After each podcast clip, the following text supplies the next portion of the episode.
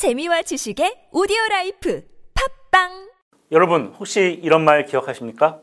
내게 한 문장만 달라. 그러면 누구든 범죄자로 만들 수 있다. 나치 독일의 선전 장관이었던 괴벨스가 한 말입니다. 누군가 처단하고 싶다면 그가 한 사소한 말을 꼬투리 삼아서 범죄자로 만들 수 있다는 얘기입니다. 그런데 채널 A의 이동재 전 기자와 한동훈 검사장을 둘러싼 이른바 검언 유착 사건을 지켜보면서 저는 이 말을 떠올렸습니다. 뭐 이미 보도를 통해 아시겠지만 이동재 전 기자와 한동훈 검사장이 공모 혐의를 받고 있습니다. 그간의 뭐 구구절절한 얘기는 이 자리에서 하지 않겠습니다.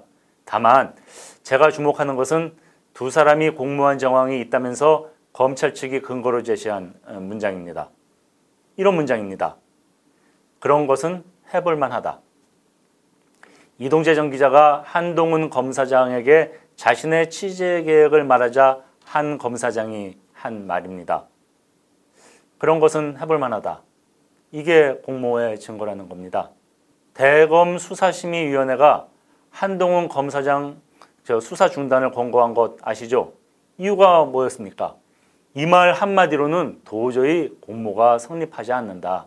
이런 겁니다. 저도 초년 기자 시절에 검사들 방 드나들면서 이거저거 취재했습니다. 그런데 저, 저런 말은 그냥 검사가 기자들에게 덕담으로 던지는 그런 말에 불과합니다. 그런데 서울중앙지검은 이 한마디가 죄가 된다는 겁니다.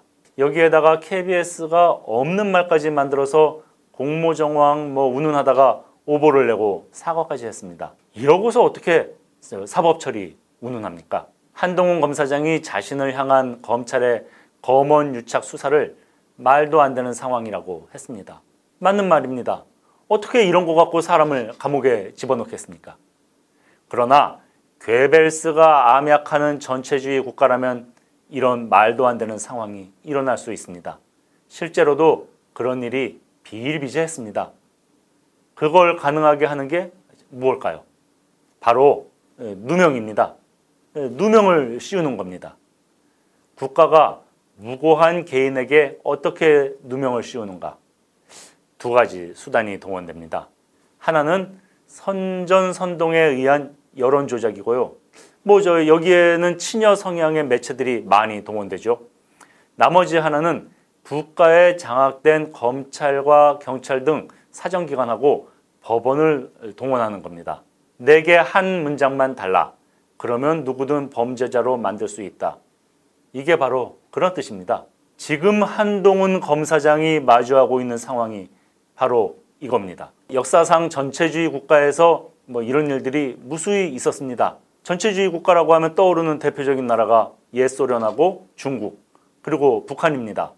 먼저 소련 사례를 들어볼까요? 여러분 저 소련의 철권 통치자였던 스탈린 아시죠? 그가 1937년부터 38년까지 1년여 동안 대대적으로 정치적 탄압과 박해를 저질렀습니다. 이걸 대숙청이라고 합니다. 스탈린은 이 기간 동안 무려 160만 명을 체포했고요. 그 중에 자그마치 70만 명을 살해했습니다. 저 죽여야 할 대상이 정해지면 증거를 찾아내는 게 아니라 증거를 조작했습니다. 그 다음엔 수사기관의 구체적인 고문 방식을 메모로 적어보내서 억지 자백을 받아내게 했습니다. 당시 스탈린이 수사기관에 보낸 메모 중에 이런 것들이 있습니다. 첩자의 이름을 대지 않는 이자를 부탁할 것. 계속 캔에서 이 폴란드 첩자 쓰레기를 모조리 소탕하라. 뭐 그렇게 해서 자백을 받고 재판에 넘겼습니다. 재판도 스탈린이 직접 짠 각본대로 진행됐습니다. 스탈린이 소련을 통치한 20여 년 동안에 해마다 평균 100만 명이 총살당하거나 추방당하거나 강제로 구금됐습니다. 나라를 지키는 장군들까지 살해했습니다. 뭐 스파이로 모는 건 양반이고요. 심지어 동성애자라는 죄목까지 뒤집어 씌워서 죽였습니다. 너무 많이 죽여서 2차 대전이 발발했을 때 전투를 지휘할 사람이 없을 정도였습니다. 중국도 소련 못지 않았습니다. 모택동이 우리도 유럽처럼 잘 살아보자 이러면서 1950년대 말에 대약진 운동을 일으켰습니다.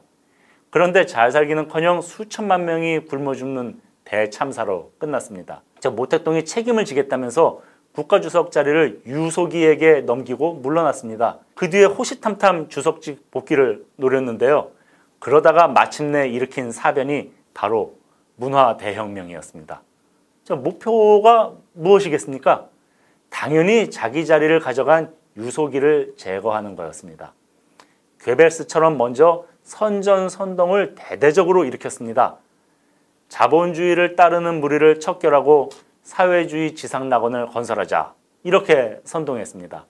그러면서 유소기를 주자파, 다시 말해서 자본주의를 숭배하는 자 이렇게 공격했습니다. 선동에 넘어간 10대와 20대 청년들이 적폐를 몰아내고 새 나라를 건설하자면서 들고 일어났습니다. 그게 바로 홍위병입니다. 이 홍위병들이 모택동 어록을 손에 쥐고 유소기의 집에 쳐들어가서 국가 주석을 감금하고 2시간 동안 구타했습니다. 이렇게 망신을 준 뒤에 모택동은 법적인 조치를 취했습니다. 유소기를 국가 주석에서 몰아내고 공산당에서 축출했습니다. 이 사건으로 충격을 받은 유소기가 거의 실성한 상태로 지내다가 구타 사건이 발생하고 이듬해 사망했습니다. 한마디로 말해 아무 죄 없는 국가원수가 어처구니 없는 누명을 쓰고 어, 비참한 죽음을 당한 겁니다.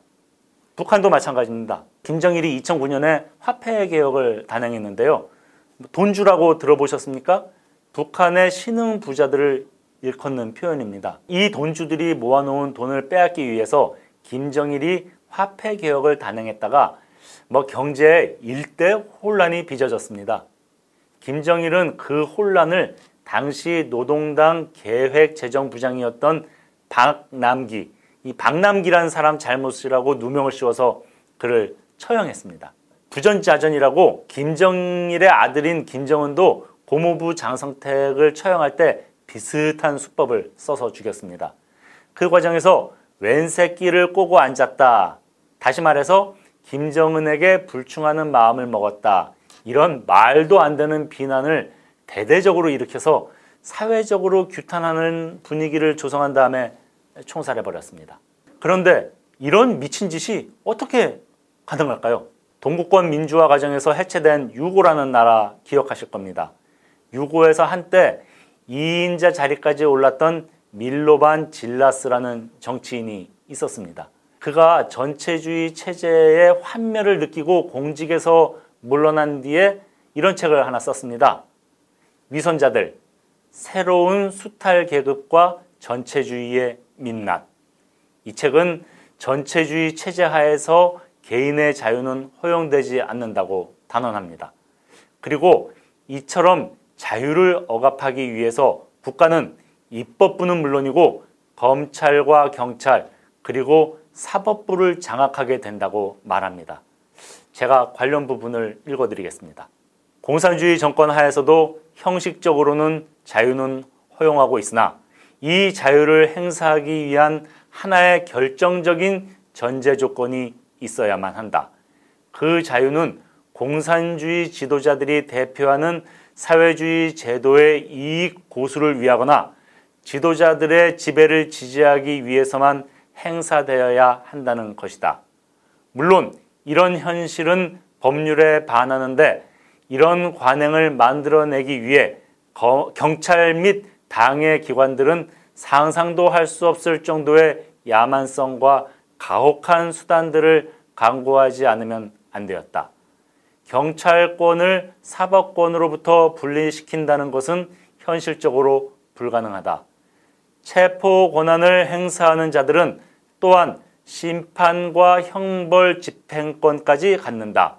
이 집단들은 폐쇄적이다.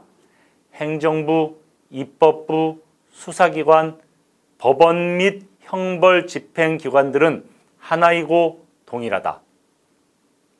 어떻습니까? 왠지 요즘 우리의 모습이 겹쳐서 떠오르지 않으십니까?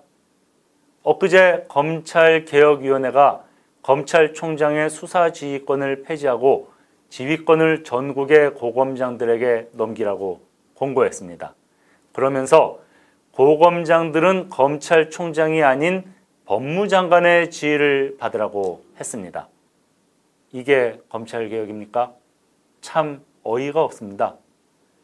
검찰총장은 정권의 간섭을 받지 않고 수사할 수 있도록 임기가 2년으로 보장되어 있습니다. 그런데 법무장관은 임기가 없습니다. 대통령이 어제 임명하고 오늘 잘라도 됩니다. 이런 법무장관이 검사를 지휘한다는 것은 대통령이 검사를 지휘한다는 뜻과 마찬가지입니다. 이게 어떻게 검찰개혁입니까? 검찰더러 권력의 시녀 노릇이나 하라는 거 아닙니까? 이 정부는 그걸 민주적 통제라는 그럴듯한 말로 포장해서 국민을 속이고 있습니다. 그러나 그 속엔 뭐든 정권 마음대로 하겠다는 독재적 발상이 어른거립니다. 전체주의가 완전히 우격다짐만 하는 것은 아닙니다. 그럴듯하고 정의로운 척 거짓말을 하면서 국민을 세뇌합니다. 이게 반복되면 명백한 거짓조차 진실로 둔갑하게 됩니다. 국민이 통치자의 간교한 이제 선동에 넘어가게 되면 전체주의라는 지옥을 만드는데 국민이 앞장서게 됩니다. 그렇게 넘어간 대표적인 사례가 제가 전에 저 예로 든 중국의 홍위병들입니다. 적폐를 청산하고 새 나라를 건설한다면서 실제로는 온 나라를 극도의 혼란 속에 몰아넣었습니다. 저 엊그제 정홍원 전 국무총리가 대국민 호소를 발표했습니다. 이렇게 말했습니다. 지금 이 나라는 상식도 윤리도 법도 없는 경우 없는 나라가 되어가면서 힘이 정의가 되는 세상이 됐다. 저는 이 말이 전체주의의 도래를 경고한 국가 원로의 충언이라고 생각합니다. 우리는 정홍원 전 총리의 이 말을 명심해야 합니다. 넉넉고 있다간 이 나라가 전체주의의 깊은 수렁 속으로 빠져들지도 모르기 때문입니다.